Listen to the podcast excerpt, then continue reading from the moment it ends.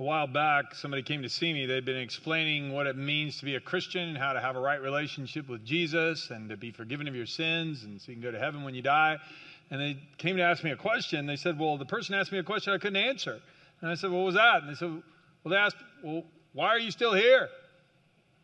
They said, I mean, if you asked Jesus into your heart 20, 30 years ago, which the person had told them they had, and you've given your life to him, why didn't he take you up to heaven? If the goal was that you could be with him in heaven forever, why are you still here? I mean, is there a waiting line? Is there a breakdown with the computer system up there? I mean, why, why does it take so long? I mean, so you become a Christian when you're 20 and then you got to stick around till you're 85? Is there, is there some processing problem?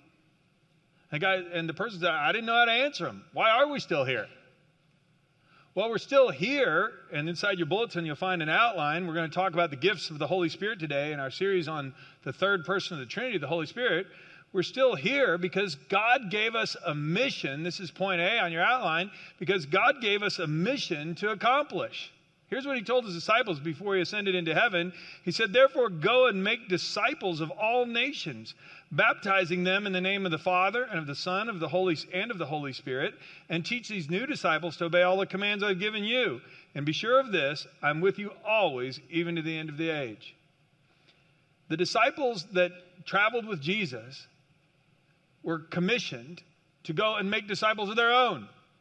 And those disciples were in turn commissioned to make disciples themselves, and so on and so on.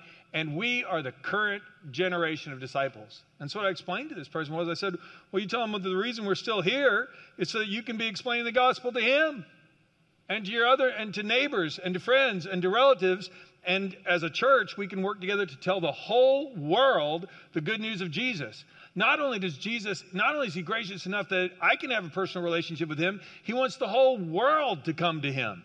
Now, if that's good news, would you say amen? amen? Well, this is our mission. It's why we're still here. And it's why he hasn't taken us home yet. By the way, point one on your outline, A1 there, Jesus promised to return when the mission is completed. Now, we don't know the day or the hour on this, but there will come a day when everyone who's ever going to believe in Christ is going to believe and the word will have been spread all around the world. That day has not occurred yet. But Jesus, when asked by his disciples about this, he said, they were asking him when the end would come, and he said, The good news about the kingdom will be preached throughout the whole world so that all nations will hear it, and then the end will come.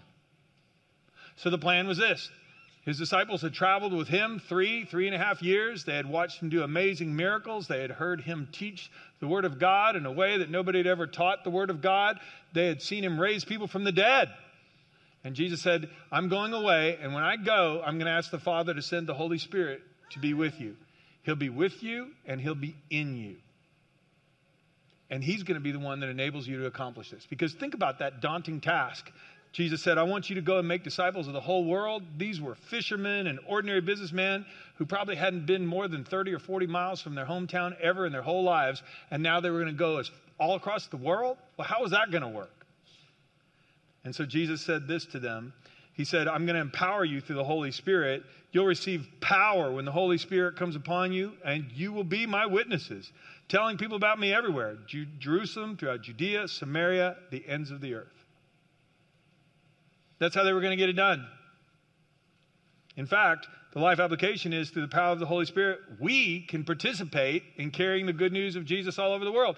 We can. As the current generation of disciples of Jesus living on this planet, Christ followers, we can participate in spreading the good news all over the world. And the way it works is every time that the gospel is shared somewhere and a group of believers is formed, what we talked about last week, the Holy Spirit comes into their lives and empowers them. And today we'll see how this works out through special giftings he gives us, but he enables us then to work together to proclaim the gospel in a whole bunch of different amazing and interesting ways. Jesus said, I tell you the truth, speaking to his disciples about the Holy Spirit, he said, I tell you the truth, anyone who believes in me will do the same works I've done and even greater works because I'm going to be with the Father. Well, how could we do greater works than Jesus? Well, the same Spirit the same Holy Spirit that descended on Jesus at his baptism, that same Holy Spirit has been placed inside of us. And when we cooperate with the Holy Spirit and we participate in what the Lord is doing in the world, oh my goodness, now all of a sudden, instead of just Jesus traveling in Palestine, now there are Christians in China and Australia and America and Africa, all over the world, and God's work is being done simultaneously all over the place. And we can be a part of that. And today, we'll talk about how the Holy Spirit works in our lives. He gives us, gives us special gifts so we can get that done. Would you pray with me? Gracious God, I thank you for today. I want everything that you have in store for us in this world. Lord, we are not just waiting around to die. Lord, you have given us a mission to accomplish, and when every single person who's ever going to believe is heard, you'll return. So we have today. And Lord, help us make the most of today. We have your Holy Spirit living inside of us. And we ask, Lord, that you would show us how to cooperate with him. If you would like to learn something today about what the Holy Spirit wants to do in and through your life, would you say, Lord, would you show me something I need to learn? Would you speak to me? Just silently right now, just say, Lord, would you speak to me? I want to learn something about what you're trying to do in and through me today.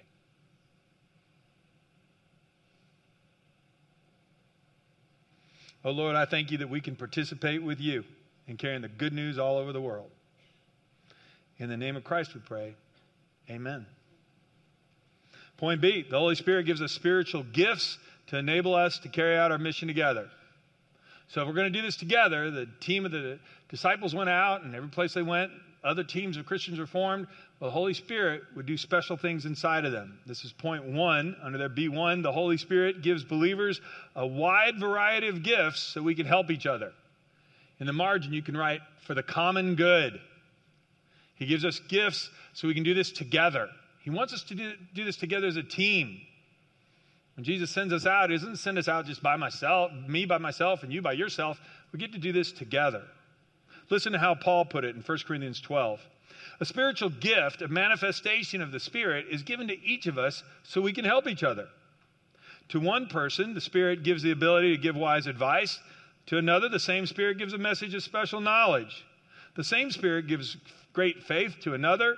To someone else, the one Spirit gives a gift of healing gives one person the power to perform miracles, another the ability to prophesy.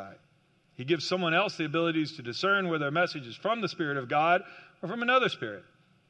Still, another person is given the ability to speak in unknown languages, while another is given the ability to interpret what's being said. if you keep going, I'm, I'm going to read several. There's four passages in the New Testament where they kind of give a, a short list of the spiritual gifts, and then I'll go back and explain them here in a minute. So if you got questions, that's good. We'll try to answer some more of those in a minute. This is Romans 12. Again, the Apostle Paul. In His grace, God has given us different gifts for doing certain things well. So if God's given you the ability to prophesy, speak out with as much faith as God has given you. If your gift is serving others, serve them well. If you're a teacher, teach well. If your gift is to encourage others, well, then be encouraging. If it's giving, give generously.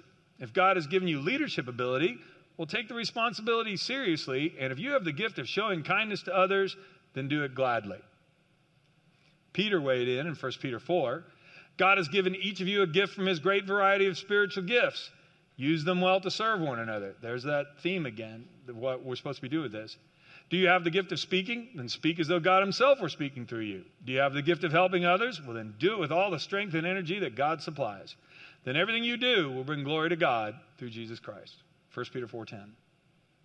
And finally, Paul in Ephesians 4, now these are the gifts Christ gave to the church. The apostles, the prophets, the evangelists, the pastors and teachers, their responsibility is to equip God's people to do his work to build up the church, the body of Christ. This will continue until we all come to such unity in our faith and knowledge of God's Son that we will be mature in the Lord, measuring up to the full and complete standard of Christ. Now, I wanted you to have all four of those references so you can go back and look them up. But, Anthony, can we put the list up here? I'm going to put the list that was from Romans and 1 Corinthians, 1 Peter up here. I want these three lists up here so you can just kind of understand how many different ways are listed in these passages that the Holy Spirit manifests himself in our lives. And he does this so we'll be effective in ministry. God wants us to bear much fruit in our ministry. He didn't send his disciples out there, hey, go out and make disciples, but this is going to be really hard and you're probably not going to be able to get it done. That's not what he said. He said, I'm going to be with you, and the Holy Spirit will empower you. You're going to bear much fruit. And so here are some ways that he does that. Let me start with the Corinthian list, first of all. And I just want to point out a couple things like wisdom and faith, and, uh, or even in this list over here of serving and other things. When people are given those things, well, I thought we were supposed to all serve, and I think we're all supposed to live wisely. Well, yeah, but when God gives us a spiritual gift, this is taking it to another level. Like people not only have faith, but they've got a supernatural amount of faith to keep praying and hanging on to something that God has put in their heart. This needs to be done. The same way with giving, we all need to give generously, but man, there are people who give way beyond generously. And they tell you, God blesses me with this, and I feel like I'm supposed to give even more. But when it comes to some other gifts, maybe you've never heard of this before, but God gives special knowledge to people at times, insights into things they wouldn't know. And people ask me, John, does that stuff really happen? Well, let me tell you one way that I encountered that in my life. And it has to do with Centerpoint Fellowship Church.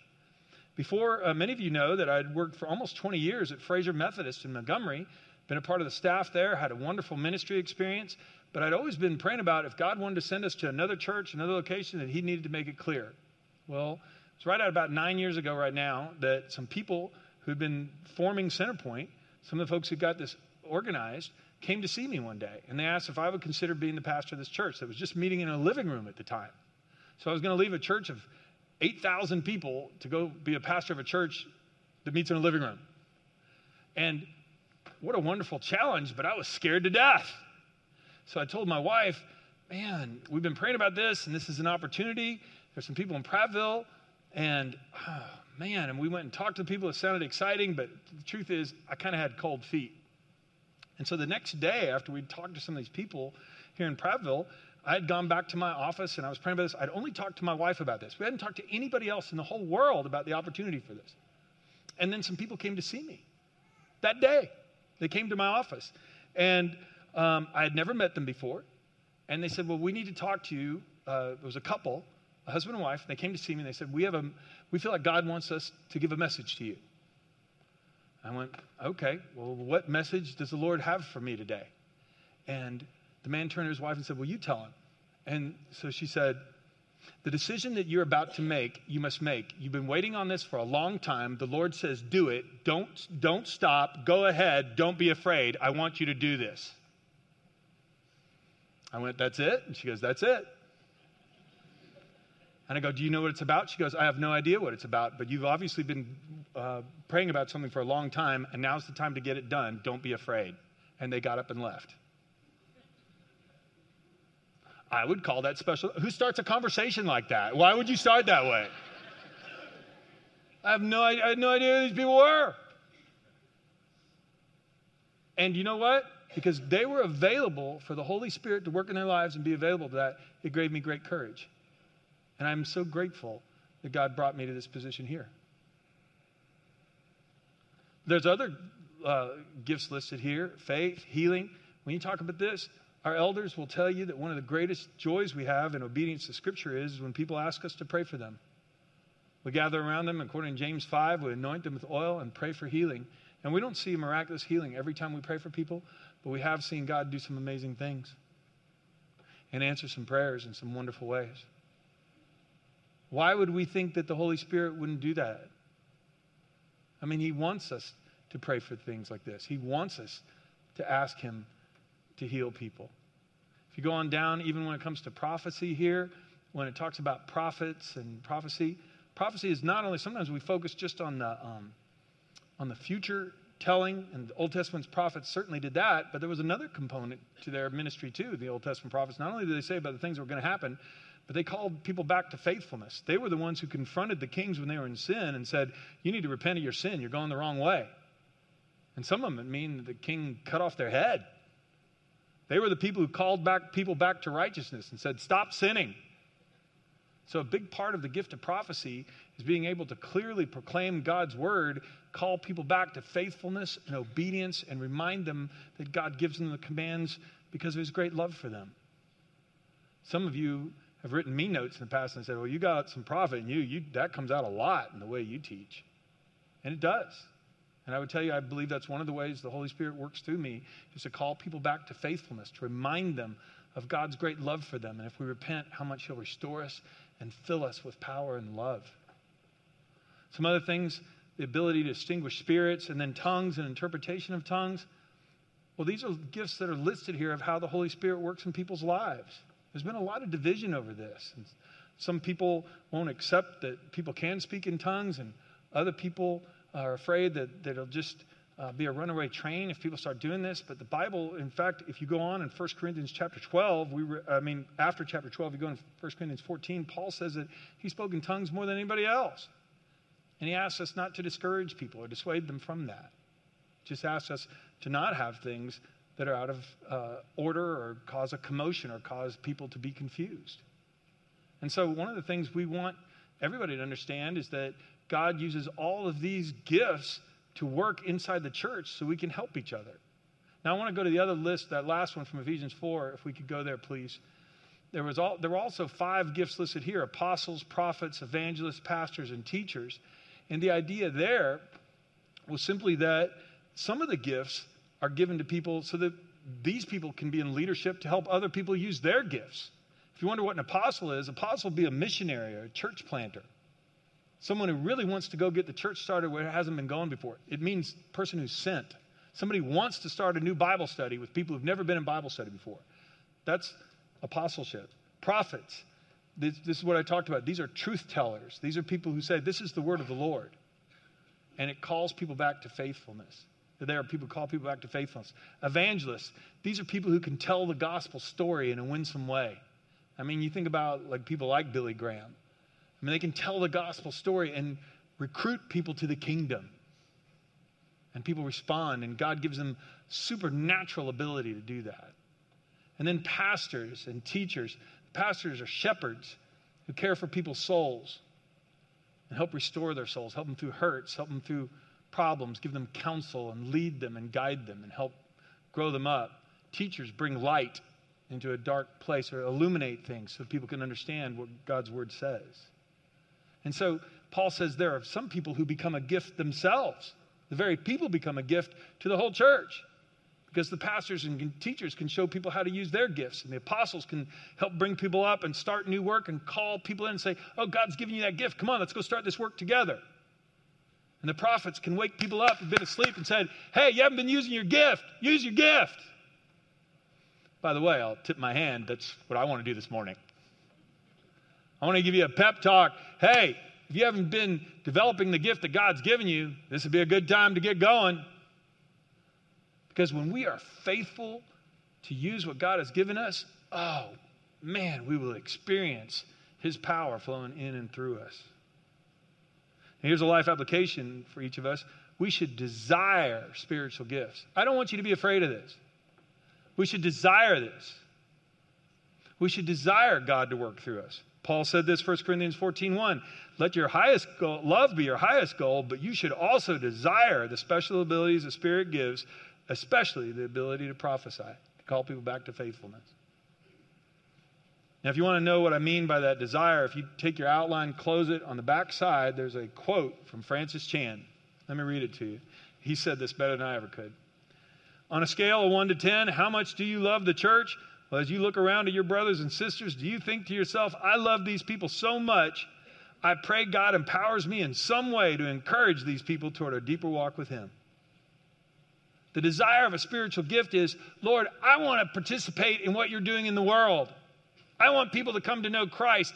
I want us to work together. I want you to work in me in such a way that I can be a part of that happening that I can encourage my brothers and sisters and we can, that we can see you binding us together so we'll have better outreach than we ever would have had on our own. We'll have better education and instruction in the faith than any of us could have done on our, by ourselves. We'll be able to serve people in ways and pool our resources in ways that God gets the glory.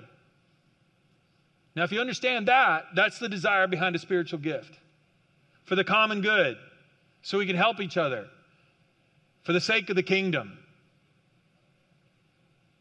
Not to have a spiritual gift so I can show off. We'll talk about that in a little bit. That would be the wrong reason. That brings us to point two. So the Holy Spirit manifests himself in such a way, then the Holy Spirit also ensures that no one receives all the spiritual gifts so that we need each other. No one receives all of them. Here's what Paul went on to say in 1 Corinthians 12 Human body has many parts, but the many parts make up one whole body. So it is with the body of Christ. Some of us are Jews, some are Gentiles, some are slaves, some are free. But we've all been baptized into one body by one Spirit. We all share the same Spirit. Yes, the body has many different parts, not just one part. If the foot says, I'm not a part of the body because I'm not a hand, well, that doesn't mean it's any less a part of the body. And if the ear says, Well, I'm not a part of the body because I'm not an eye, would that make it any less a part of the body? If the whole body were an eye, how would you hear? If your whole body were an ear, how would you smell anything? But our bodies have many parts, and God has put each part just where He wants it. Now, strange a body would be if it had only one part. Yes, there are many parts, but only one body. Eye can never say to the hand, I don't need you. And the head can't say to the feet, I don't need you. He goes on to say in verse 29 are, are we all apostles? Are we all prophets? Are we all teachers? Do we all have the power to do miracles? Do we all have the gift of healing? Do we all have the ability to speak in unknown languages? Do we all have the ability to interpret unknown languages? Of course not. If we could get that list back up here again. We listed all these spiritual gifts, and God makes sure that each of us have at least one of these. Some of us may have a combination of these, but none of us have them all. And the idea behind that is, is so that we will work together. This is a project we do together. That's why you and I don't need to be afraid of reaching uh, the world for Christ. So there are churches in Africa and churches in China, and there are churches here. Well, He's called us to work together in our neck of the woods. And He's going to ensure that we have people who will have the right skills and abilities to get the work done that He calls us to do. So we don't need to be afraid. We each have our own part. Now, that brings us to point three. The Holy Spirit also ensures that all spiritual gifts are important. We don't all have the same gift, and all of the gifts that we do have are equally important. Some of them are more visible than others, but that's not what significant that's not what gives them their significance. 1 Corinthians 12, 22. In fact, some parts of the body that seem weakest and least important are actually the most necessary. And if the parts we regard as less honorable, and the parts we regard as less honorable are those we clothe with greatest care. So we carefully protect those parts that should not be seen, while the more honorable parts do not require this special care. So God has put the body together such that extra honor and care are given to those parts that have less dignity. This makes for harmony among the members so that all the members care for each other. If one part suffers, all the parts suffer with it. If one part's honored, all the parts are glad. All of you together are Christ's body, and each of you is a part of it. We're all necessary. I love it that a couple of weeks ago when I was walking in here on a Sunday morning, a couple of greeters greeted me and they said, Man, I'm sure glad you decided to show up. And I said, Well, me too. I said, I'm sure glad you decided to show up. And I thought about how profound that really was. It wasn't just an exchange of a lighthearted thought, it was actually true. When the greeters are greeting people, when our ushers are handing people outlines, well, think if they handed them an outline and then nobody got up to speak. And go, What am I supposed to do with this? But I love it when I stand up here that you guys actually have an outline. You can circle things, write things down. You can go look at these scriptures later, which is what I want you to do. And not only were people handing them out, there were people at our office on Friday morning who were taking these outlines and stuffing them into the bulletins. So every single part is necessary. And the bulletin stuffer people are people you'll never see most of the time. But their part is just as important as my part for this to all work together. And sometimes people ask me, well, John, is it really that big a deal that you have these outlines and things? I want to tell you, I went to an office a couple years ago in Montgomery. I was doing a devotional for an office there. I want to show you something. One of the employees of that office comes to Centerpoint, and she'd had a, a, a whole table there. She did a Bible study at noon. Every week, she would take the outline there and pass it out to everybody. She got extra copies. She was using this every week. And the reason she had it was because somebody stuffed it in the bulletin, somebody else handed it to her. I made the chance, I had the opportunity to teach it. She was using it. Now, what would happen if we would just cooperate and say, but she had, she was using, she was doing what the Holy Spirit called her to do? And what if we all worked together on this? Now, there's a life application here for us. We can develop whatever spiritual gifts we receive, whether they're real prominent upfront gifts or behind the scenes gifts. We can still be the best we can be at that. I mean, if somebody was gifted in ability like music, you would understand it would still benefit them, even if they were a gifted musician, it would still benefit them to go to music school. Well, it benefits us if we learn to use our skills, yes, but also if we use our spiritual gifts. Paul told Timothy this. He said, Fan into flames the spiritual gift that God gave you when I laid my hands on you. Now, if we're talking through all this and you're saying, but I'm not sure what spiritual gifts he's given me and how to use those, your bulletin jacket has a tear off tab, and we have opportunities. We have classes coming up. In fact, next week you'll have a class. You can go online and sign up for this, or you can just tear this off and fill it off and drop it in a response bucket on your way out today. But there's opportunities for you to serve. And we, we have classes on that. We'll talk to you on how to better use your spiritual gifts. We would love to discuss this with you if you have questions and help you figure that out. That brings us to point four the Holy Spirit decides which gifts we receive. If you're wondering, well, how do I know which one I get and who decides that? Well, Paul says the Holy Spirit does. Now, dear brothers and sisters, this is 1 Corinthians 12 1. Regarding your question about the special abilities the Spirit gives, I don't want you to misunderstand this. There are different kinds of spiritual gifts, but the same Spirit is the source of them all. Different kinds of service, but we serve the same Lord. God works in different ways, but it's the same God who does the work in all of us. It's the one and only Spirit who distributes these gifts, and He alone decides which gift each person should have. If I could get that list back up here again. Now, when you look at this list, you might go, Well, I don't want to have anything to do with some of these. I want this one rather than that one.